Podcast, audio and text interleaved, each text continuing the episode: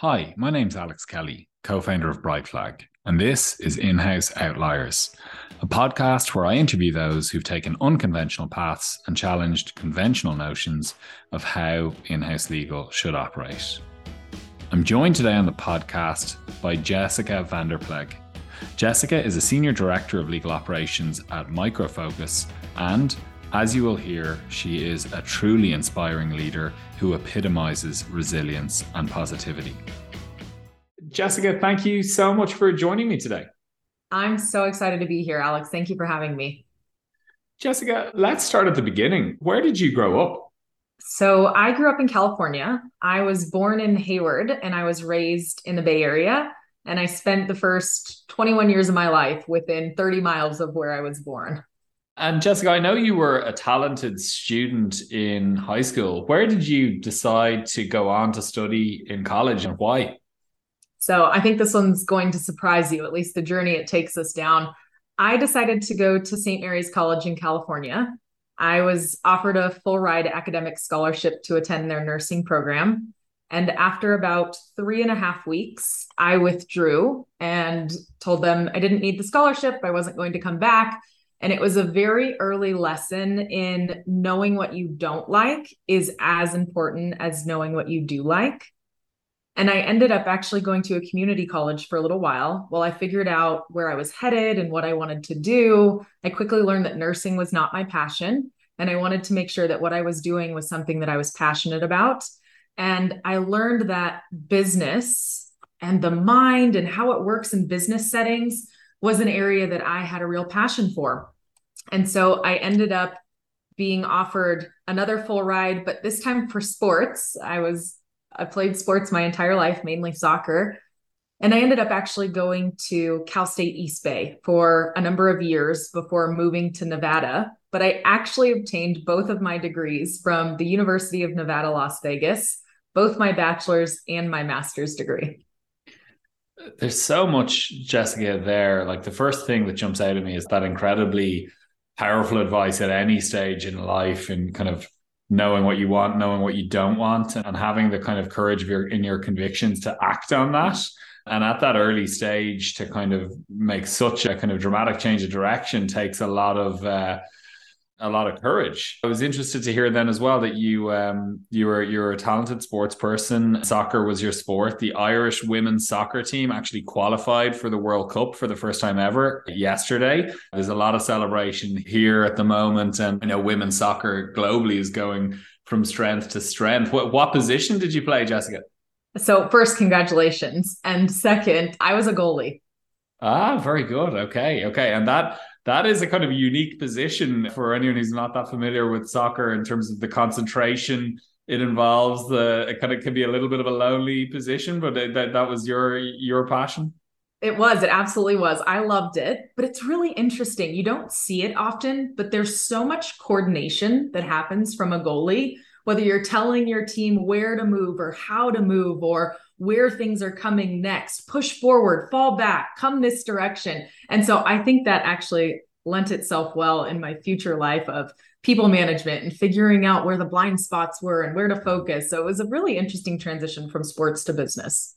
And I'm curious to understand, I, I know certainly for Irish female soccer players kind of pr- pursuing a professional career path as a soccer player is is something that uh, uh, that has only re- really recently become viable. W- was it something you considered at that point in college? Was that a was that what you were kind of working towards, or were you very clear then that you were going down a business route and it was kind of fun and hugely advantageous to be able to kind of play soccer during your time in college? So I think when I was in high school, I had the thought of I'm going to try and go pro. I'm going to see where this can take me. And once I got into college and started taking the courses and realizing what really drove me, that's when I realized that business was it for me. So I definitely took a step back from soccer in my later years of college and really focused on my studies and where do I go next? Does a secondary degree make sense? It was definitely a change of plans. And you, mentioned the fact that you then you ultimately graduated and studied in in Las Vegas, and I know you then joined Precision Opinion as the chief of staff to the CEO. I'm really interested to understand how steep a learning curve that was for you, kind of coming straight out of college into a role like that, working directly with the CEO of a large business? You know, it's interesting. The role itself didn't feel as challenging as I thought it would be. It was understanding how to work with an executive that was more challenging. Understanding that every executive has their own personality, own needs and wants and desires. They want things said a certain way, written a certain way. They want people to see them a certain way. And so the role itself of figuring out how to manage people, figuring out how to get messages out and get things done quickly, that felt a little more natural to me. But trying to understand the personality aspect of mm-hmm. things and what does this individual want next? Because I think that being a chief of staff really is being a few steps ahead of whatever leader that you're working with. So you can try and anticipate some of their needs and wants and come prepared with different things that they may need or want. So that aspect was definitely the more challenging side for me. Building that kind of situational awareness, I, I think, is such a critical skill. And I'm curious now, with the benefit of hindsight, looking back, what do you think were the biggest kind of learnings outside of that, that kind of interacting and kind of, as you said, thinking a few steps ahead of the CEO? What were the biggest learnings that you took with you from the kind of four years you were in the role? Sure, absolutely. So I think some of the biggest learnings were around people.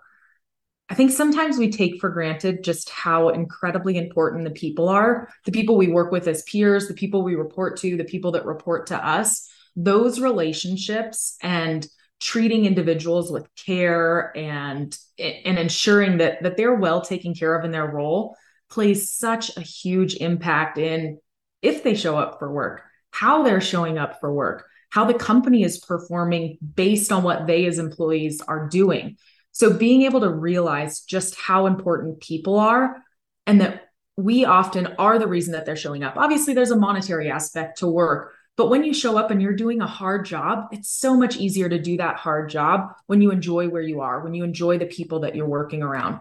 So it was a big learning for me, but also that compassion goes so much further than you think. For those that don't know, Precision Opinion was a call center. And most of the employees at the time, of the 500 or so employees that we had, about 450 plus of them were working for minimum wage. They had tough backgrounds. They were trying to find themselves again. And so having compassion for those individuals and what they were facing and why they maybe didn't show up to work or what they were going through on that day really changed the dynamic of how things were happening at Precision Opinion and how those employees felt and what type of output you would get or or what type of engagement you would get. I think one of the last big things that I learned there was about executive presence I was very lucky to work with a great CEO there. And he was all about learning. How do we get people to learn? How do we engage them early? How do we ensure they have opportunities? So I had the opportunity to present in front of individuals at the time I had no business presenting in front of, but it gave me the ability to sit in the room and watch how other people interact, to learn what that interaction should look like. And then to an extent, initially mimic some of that while I learned what worked for me. So it really gave me the ability to find myself in that boardroom and to figure out what people were expecting of me and how I was being perceived and then using that to my advantage to say well in this situation this is the you know the type of persona you should, should be bringing or in this situation these are the types of questions or answers that you should be giving so it was a ton of back to your point situational awareness and that learning by osmosis, Jessica, at such an early stage in your career, kind of shadowing and being so close with the CEO is hugely formative. And, and it, it certainly sounds like you took great learnings from that time. And you then found your way into the legal world, I understand, at litigation services. How did that come about? It was all chance. And, and I will tell anyone that asks that my career is a lot of open doors by the universe or whatever word you choose to describe it, and me immediately saying yes and walking through that open door. A recruiter reached out to me on LinkedIn and said, I have this incredible opportunity. You could run operations for a global court reporting company. I think you'd be perfect for it. I was in the middle of completing my master's degree and they were willing to be flexible with that. And I said, let's do it. I've never done court reporting. I didn't fully appreciate that it was an industry all on its own with so many sub facets and functions. And so I raised my hand and I ran straight to it as quick as I could. And can you walk us through then your core responsibilities leading operations, the business? Sure, I'd be happy to. So, I manage global operations for their entire court reporting business, which included seven departments. So, I had scheduling, billing, transcripts, depository, videography, customer service, and affiliate relations. And that was my big focus for the first two ish years that I was there. After that, we took a turn and said, we are no longer going to have a focus to grow just naturally and organically. We're going to start on the M&A side of things. So we started acquiring companies at pace. And a big portion of my role then became how do we integrate these companies once they're acquired? Do we fully integrate? Do we centralize? So day to day, I had to ensure the business was running properly. Are transcripts on time? Are we hitting our billing numbers? Are we onboarding enough interpreters? Did the court reporter show up on time? Is the attorney happy? Everything focused around if the attorney was happy. So there was a lot of customer service in what I was doing. But then there was the strategic side of things. If we changed the flow of the room where transcripts would were produced, could we produce more in a day? if we retrained the individuals that were processing the transcripts and we removed two clicks from their process, what does that do from a productivity standpoint? Could we produce an extra three a day or five a day? And acquisitions were by far the largest and hardest part of that job. Working for a smaller company, I wore many hats. So whether it was we made an acquisition and we have redundancies and our HR department's out, Jessica, can you manage the redundancies? Sure, of course I can or we have a number of people we need to figure out how to integrate. Can you meet with the leaders of that organization and test their appetite for what integration looks like? And so that's where the learnings on executive presence and situational awareness came into play to say, is this something where we're going to do it by brute force? Or is this something where we're going to do it collaboratively? And learning early on that I thought brute force was oftentimes the right way and very quickly discerning that it was not, that collaboration was the key, and that getting through some of those steps and doing it collaboratively was really how we got through a number of the acquisitions successfully. It strikes me the kind of the breadth of the role and the adaptability that necessitates in kind of throwing yourself into acquisition work, driving efficiency and delivery of your core offering, engaging in customer support and ensuring customer satisfaction is where it needs to be. And presumably, what it also gave you was that kind of exposure to the legal ecosystem that you maybe didn't have before. And did you find you were kind of building domain context and understanding that has proven incredibly important subsequently in legal ops? Absolutely. So it's interesting how a lot of the context don't actually cross over from court reporting to legal operations as seamlessly as I thought they would.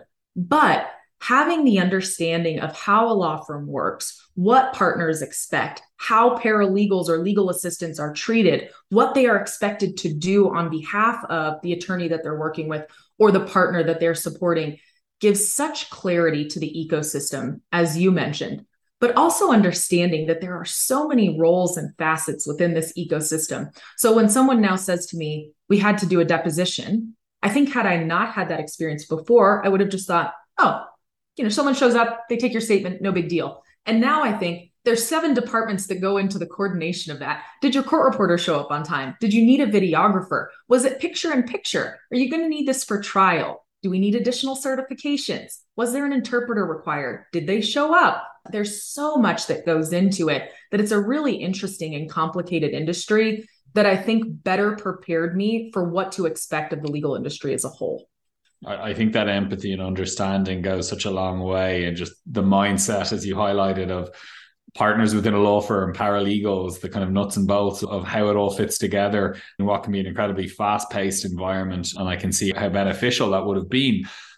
Moving forward, then, what attracted you to, to joining Elevate? Initially, I was intrigued in working in a new area of legal as interesting and exciting as court reporting can be, when I left the court reporting industry, there was a massive court reporter shortage.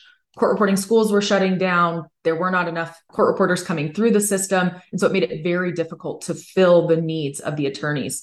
And so, as that transition was happening from standard court reporters to digital, the industry was in a state of flux. And I thought this is an incredible time to learn a new area, to test out legal skills with a new company.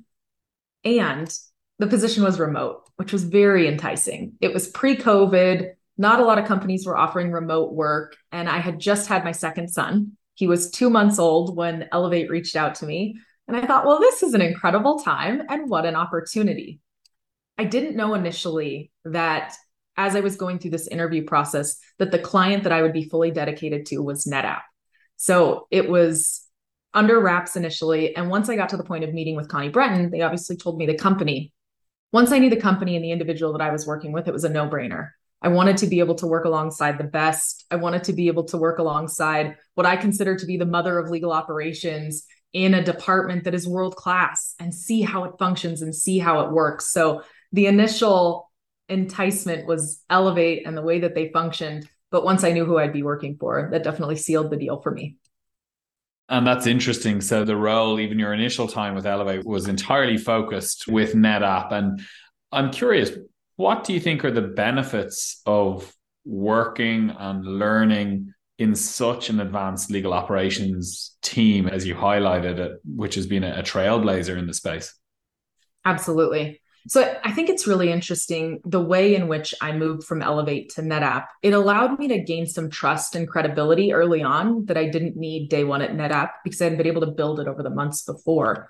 But as you start to work in a department like that, you start to realize that this department is known for beta testing and you get to play with every fun technology in the marketplace. You get to see all of these incredible technologies and really understand how the marketplace is advancing, what new tech is coming on board.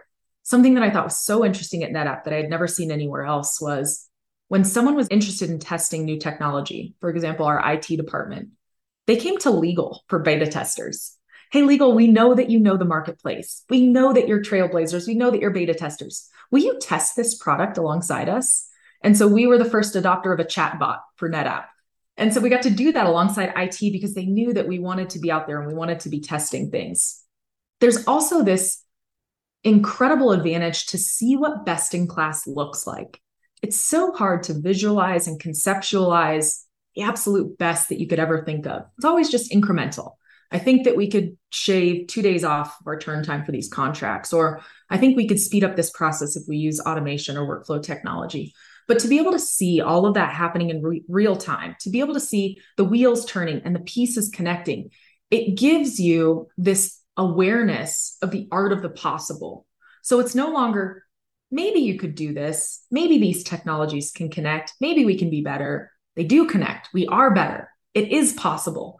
And so that awareness allowed me to do so much more when I started at Micro Focus the really interesting thing too about NetApp is that they have this incredible mentoring network, which obviously Connie Brenton is a big part of. And I think that being a trailblazer in that space allows them to mentor in a different way. So it's pushing people to their boundaries, putting them in situations where they are uncomfortable, but in a positive way, pushing them to learn, allowing them to automate. And as you start to automate and see the art of the possible, you start to get out into the legal ecosystem as well. So, with the trailblazing nature that came with NetApp, also came networking opportunities, speaking opportunities, the ability to have a voice, which I don't know would have been innately given had I been in a different space, a different company. So, there just there was so much benefit to being there for me. It's fascinating, like the the expression Rome wasn't built in a day. That, like as you say, you've joined Micro Focus now it takes time to implement all of the systems and processes and changes to get to best in class. But having that kind of formative experience working in a best in class environment and knowing how it works, what the culture looks like, that kind of attitude within the legal team, as you say, which is is understood within the wider business. That is pretty unique that legal is being pulled into other other initiatives for their feedback speaks to the culture, first of all, and that mindset. And I can see how impactful that would be. Honing in on Connie specifically, then, as, as a mentor for you, what does she mean for you in your own development as, as a legal ops leader? Connie helped to shape me as a legal ops leader, and I owe her so much credit for everything that she's done for me over the years. when I was at NetApp, she pushed me out of my comfort zone every single day. And I remember days thinking and telling Connie, I don't like you very much today, Connie, because this is uncomfortable or this is hard. And she would tell me, it'll only be uncomfortable or hard for a day or two. You'll nail it. No big deal. This is going to be great for your career. But she pushed me to be that leader. She pushed me to ask questions. And one of the most beneficial things that she and other mentors that I've had in the past did, they told me things I didn't want to hear, but that I knew that I needed to. Mm-hmm. So we would meet every day, but we would have formal sit downs every quarter. And she would tell me things like, You're not out there enough. You're not speaking enough. You haven't grown your network enough. When you're doing this, it really should be this. And oh, by the way, have you thought about taking on this next big project? And I would always leave those meetings thinking, oh my gosh, this is overwhelming. I don't really want to be out there networking. Are you sure I'm ready for that big project? And she had such faith in me that it gave me a lot of faith in myself. And honestly, just the aspect of hearing things you don't necessarily want to hear, but knowing that you need to was one of my biggest takeaways I've had. I've learned about myself that I don't need the rainbows, I don't need the sunshine. I need someone to call me on my crap, for lack of a better term. I need someone that's going to say, Are you sure that's where you should be focusing? Are you sure you're not pushing yourself, that you shouldn't be pushing yourself harder? So, that ability to say, Can you do more? Is there more out there? Do you have your goals written down? Are you chasing them? Do you know what you want to be when you grow up? Which Connie and I had that conversation multiple times. And so, just having someone alongside you that believes in you, that's willing to push you, that's willing to call you out and say, Are you doing enough? That was so incredibly beneficial to me during my time there. It's remarkable having that person as your leader, your manager, your mentor that is pushing you, as you say, out of your comfort zone on a daily basis. And that is what kind of enables those kind of step changes in, in my experience in a team member's development and their ability to, to kind of ultimately become a leader in their own right. And I'm interested to understand you referenced the fact you were kind of being given projects to run yourself and more responsibility than maybe at the time you felt you could handle, knowing that you, Connie had your back and believed in you. Can you walk us through, Jessica, how your core responsibilities and role evolved during your time at NetApp? Sure, I'm happy to. So, initially, it was really getting on board, getting up to speed, understanding the way in which projects worked, what responsibilities I would have, and just going through these various learning opportunities. So, it was my attempt to understand the business, the role, and the industry with each new area or project or technology that I took on, things started to grow. So, for example, I started with legal hold and e-discovery. And once I knew it well enough to transfer it to someone else on the team, I moved on to CLM. And once I knew CLM well enough to train someone else on our team to manage it, then I stepped into workflow automation.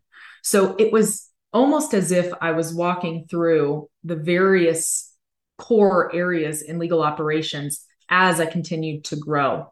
And so each day was a new learning experience, and each day was a new and larger project. So they started with things like we need to change the way in which our CLM is working from a geography and a region perspective, and how our workflow automation is interplaying with that. So we worked through the nuts and bolts of that. But then it became projects like our international headquarters is changing. We have thousands of agreements that need novation. We need to find a way to use technology to do this because we don't have the time or the luxury of using people. And that's just not the way NetApp did things.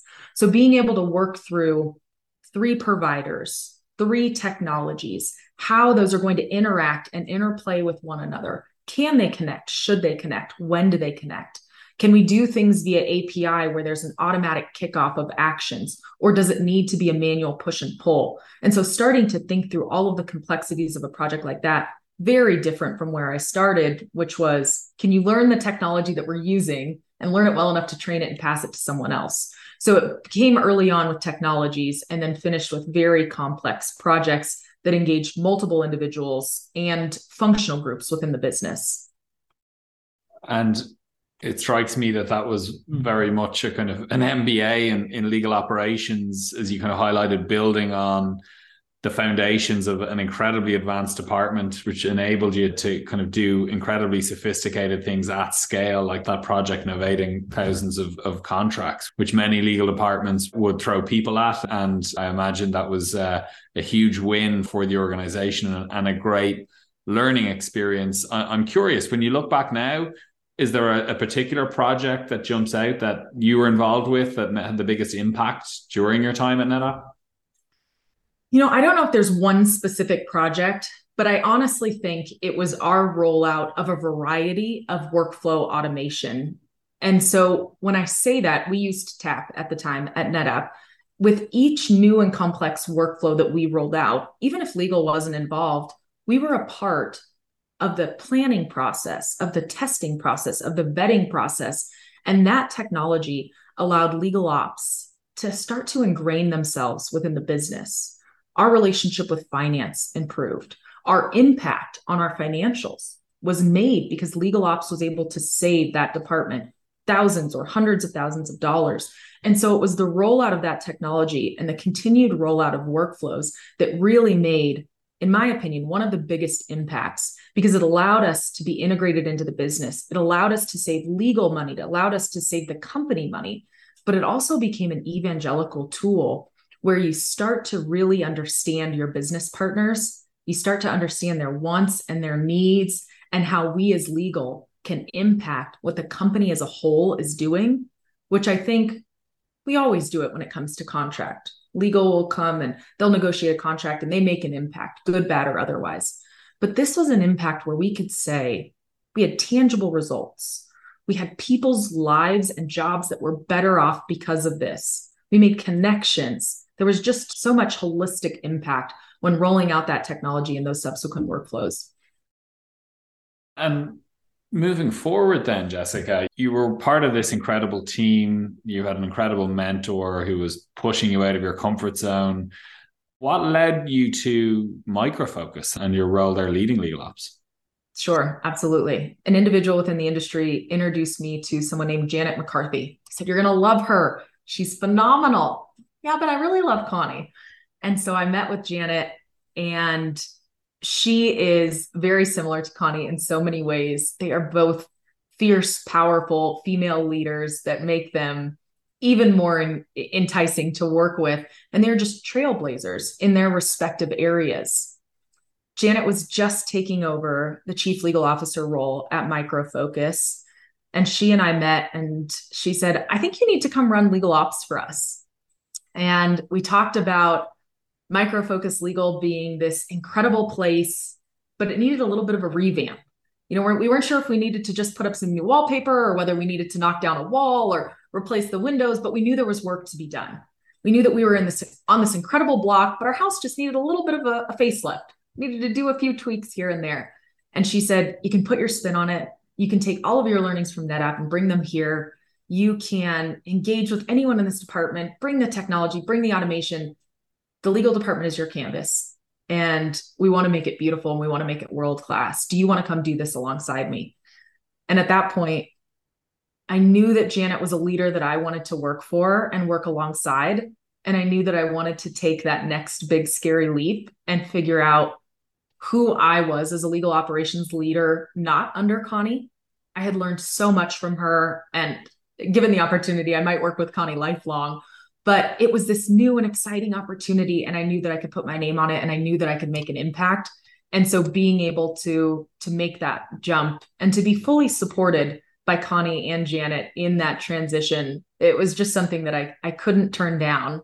And I had seen the art of the possible at NetApp, and now I could actually do it on my own somewhere else. That's so interesting. And I was working on, as an associate in a law firm, working for incredible partner who I was learning so much from. And not dissimilar to how you've spoken about your relationship with Connie. He pushed me out of my comfort zone every day, gave me more responsibility than I was comfortable with. And I could see a kind of a great career staying within his team, but then a really exciting opportunity to start Brightflag Arose and, and a different experience working with Ian, my co-founder, and all of the things I learned working and being challenged by Tim, my former boss you know really enabled me to take on that challenge in the way that that it sounds like you have as well I was lucky, Jessica, to have the chance to to spend some time getting to know you at Summit by the Sea recently, the Legal Operators Conference, and have dinner with you. And it, truthfully, it was one of the most impactful things that I took away from the entire conference was that that time I spent with you and learning your story. And I wonder whether you'd be comfortable sharing the personal challenges you faced during your first few months with Micro Focus and, and how you dealt with them. I would be happy to. And I felt very similar. It was so incredible to meet you at the Legal Operators event, be able to have that conversation. So thank you for spending the time and for inviting me here today. So, in between, I'll give a little bit of context. In between NetApp and Micro Focus, I had a little bit of time off and I thought, I'm going to take care of everything I've been putting off. I'm going to run to the dentist, I'm going to run to the doctor, I'm going to do all my errands and make sure that when I step into Micro Focus, that I'm doing it in a manner where I feel good and I feel ready and I feel settled. And I did all of those things. I felt great stepping in. I do my first day at Micro Focus. I'm just about to log off and I see that I get a call from my doctor. So I step out of my work office, I take the phone call, and he said, Have you seen your results online yet? And I thought, No, today was my first day at a new job. I haven't seen them yet. Can you tell me about them? And he said, Well, I'm really sorry to have to tell you this, but you've been diagnosed with thyroid cancer. And three days before that, I had a biopsy on my thyroid and I thought, normal stuff, no big deal. They'll call and tell me it's no big deal. I'll go on about my life. And so now it was my first day at a new job and I now had cancer. And I thought, I can't go tell my new boss I have cancer. It's my first day at work. What is she going to think? And then it settled in, and I thought, Janet's such an incredible person. She needs to be one of my first phone calls. She needs to understand, you know, what she's getting into, what I'm getting into. And in case anything comes where there needs to be appointments and things like that, she and I need to be aligned. So I had this incredible conversation with Janet. One of the most supportive conversations I had during my entire time of dealing with this. And she said, Look, you have all the leeway in the world. Everything at Micro Focus can and will wait if it needs to. Your health is the most important thing right now. Go do anything and everything that you need to do to take care of yourself. Micro Focus will be here when you're done.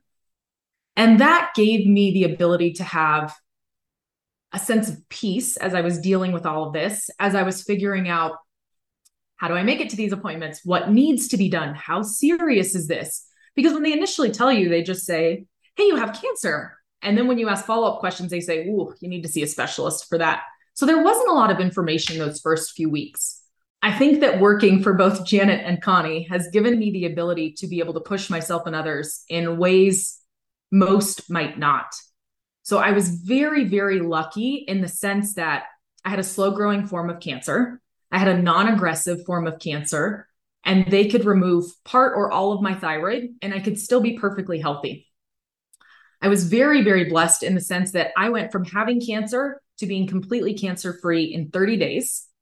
And within those first 30 days of micro focus, I ended up having surgery to remove part of my thyroid. And Janet, being the wonderful person she is, said, clear your calendar for as long as you want to. Me, being the semi defiant and very determined individual that I am, said, day three, I'd like to meet with a law firm. so it was this ebb and flow of how do I give myself enough grace to be able to heal?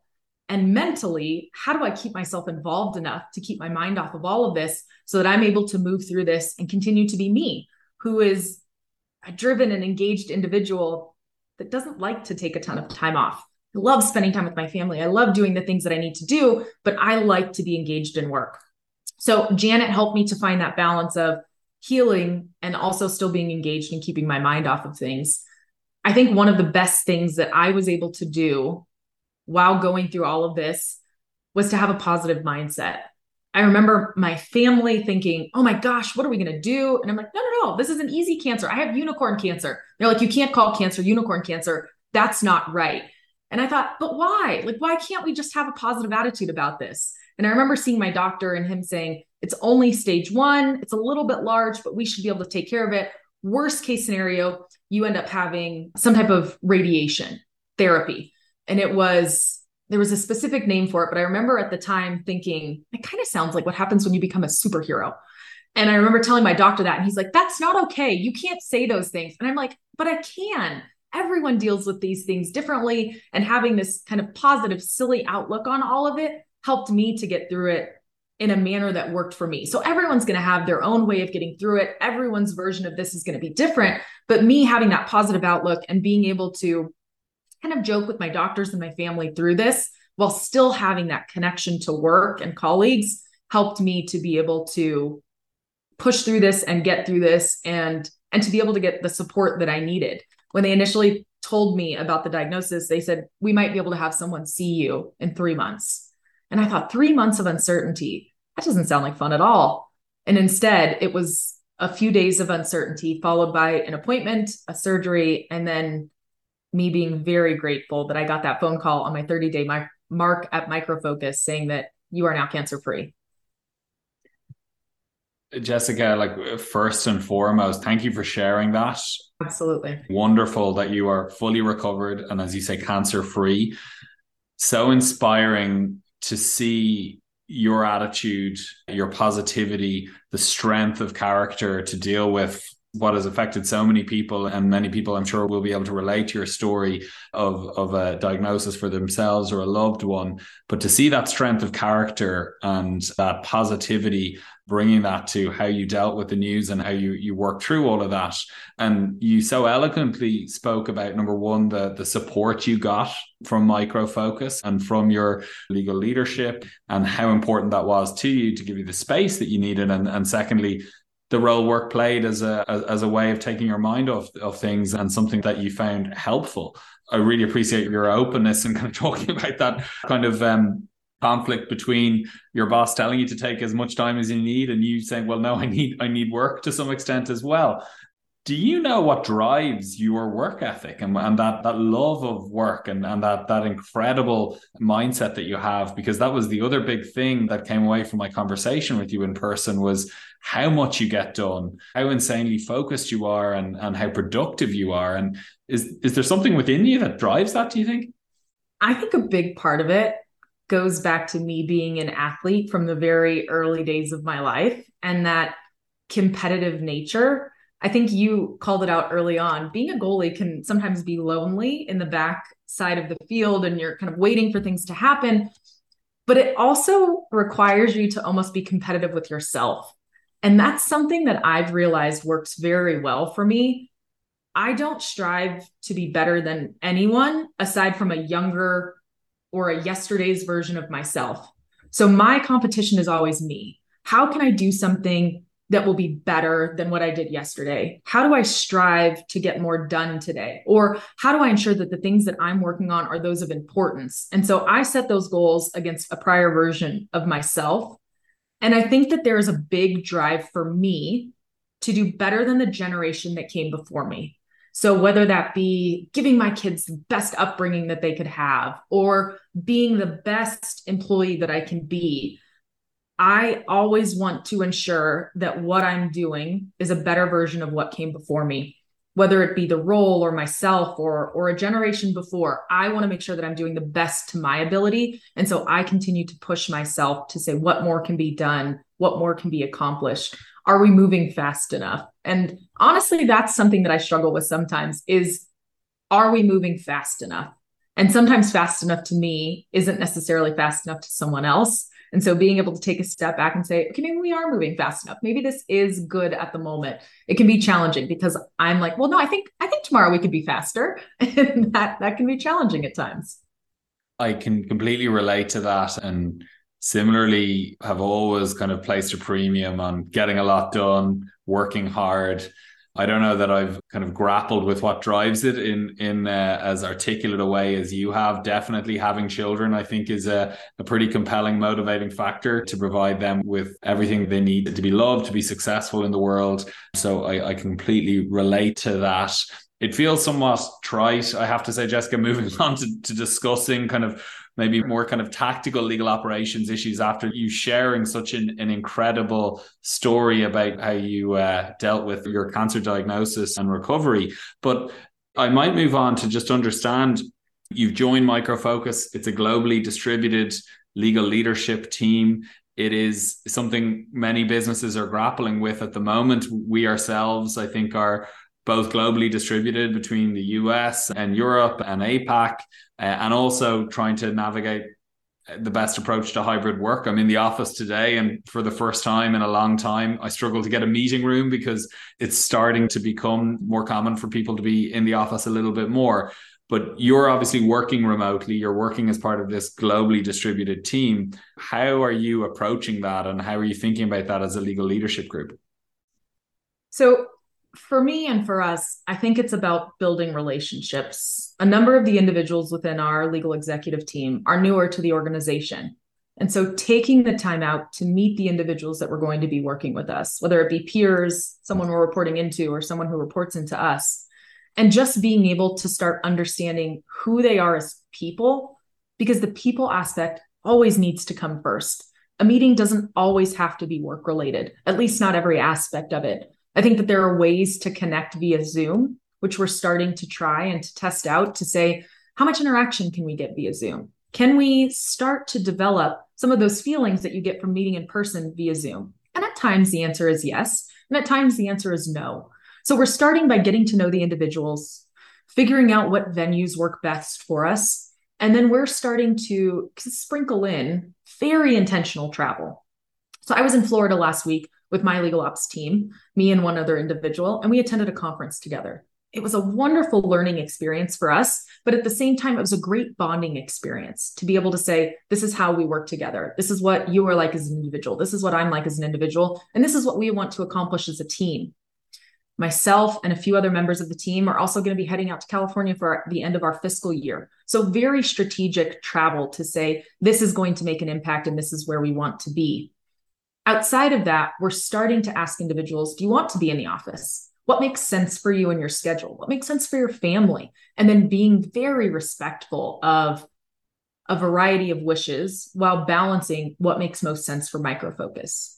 And I'm not speaking for Micro Focus as a whole here by any means, but if for me and my team, we work well remotely and we're able to connect with strategic travel, I'm absolutely supportive of that. And if it makes more sense to come into person for other individuals and go, go into the office, we're going to support that as well.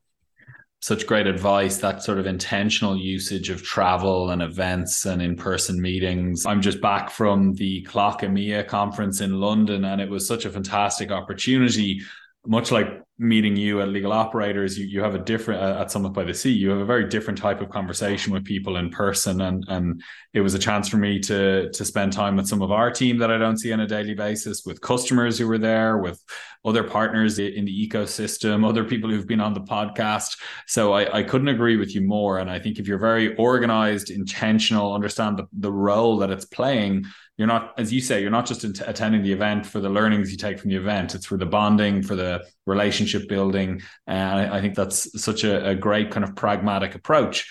I know you're obviously just getting your feet under the desk at Micro Focus. Can you give us a sense of some of the areas that you're kind of focusing on or honing in on? Yeah, absolutely. So, our three biggest areas of focus right now are commercial contracting, legal spend, and technology. So, as a subset to that, we're starting to look at how do we improve our deal velocity? Are there things that we can do to automate certain aspects of attorney work to remove some of the mundane, the administrative, the less strategic, to allow them to focus on big deals or strategic work? Are there ways in which we can use our CLM or Salesforce or another technology to improve what they are doing?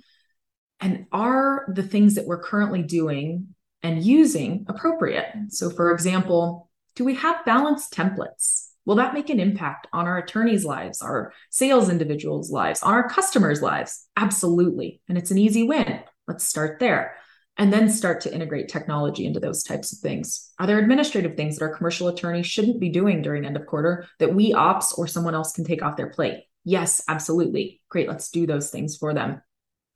From a spend perspective, we started to look at do we have the right law firms and attorneys onboarded? Are we using them for the appropriate matters?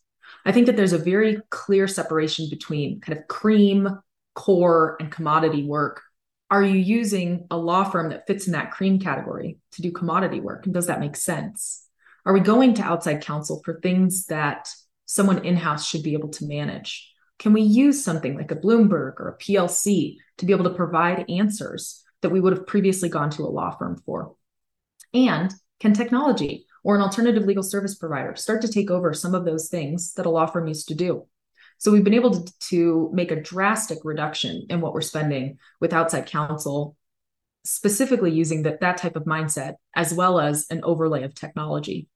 And although technology is thematic through all of these things, it's been really important for us to start to build out a technology roadmap. So, what do we have currently? Is it working? Do we like it? Do we want to upgrade it or replace it? What other technologies do we want in house and what impact are they going to have? So, one of our biggest areas of focus from a technology is what's not in house and what do we want immediately. So, we've been able to do three proof of concepts from a technology perspective in the last five months. And we've been able to onboard two of those three technologies, with the third very close behind it. So, we've been able to start building workflows through a workflow automation tool. We've been able to start benchmarking third party paper against the marketplace and a playbook of our own to say, where do we focus? Can we truncate negotiation? And then we're very, very close to the onboarding of a like a, a Google search for contracts. So it's that AI Google search ability to be able to say, what's in my contracts? Are there things I should be concerned about? Are there things that are always negotiated that we can change? So, what is the data? It's kind of locked in those contract jails, and how do we get it out and how do we make it actionable? Those are our main areas of focus currently.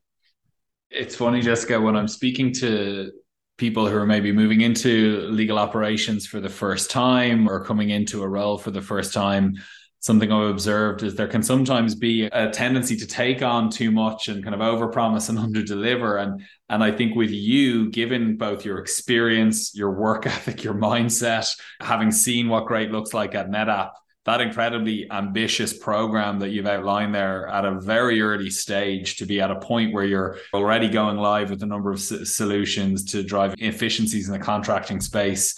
You're already looking holistically at the resourcing strategy and making an impact from a cost perspective, a service delivery perspective is is truly remarkable and I would say not the norm. And I think, yeah, I think your your kind of ceiling of how many things you can get done is truly remarkable and impressive work in, in a very short space of time. Thank you. I really appreciate you saying that. I, I will say it goes back to my challenge with speed, where I stopped to think, but have we done enough? Should we be taking on more? Thankfully, I have a very, very talented individual that sits alongside me to help with all of this. But it's one of those things where as long as you can prioritize, you can get so much done. It's once you get stuck in the weeds of there's so much to do, where do I start? That it can be immobilizing. And I've had feelings like that. There's so much, where do we begin? But when you start to take those bite sized pieces, you start to see the progress, you start to see the impact, and it's got that snowball effect. Once it starts small and you start to make an impact, it gets big pretty quick. I know from day one you've had the backing and the support of uh, a really inspiring CLO.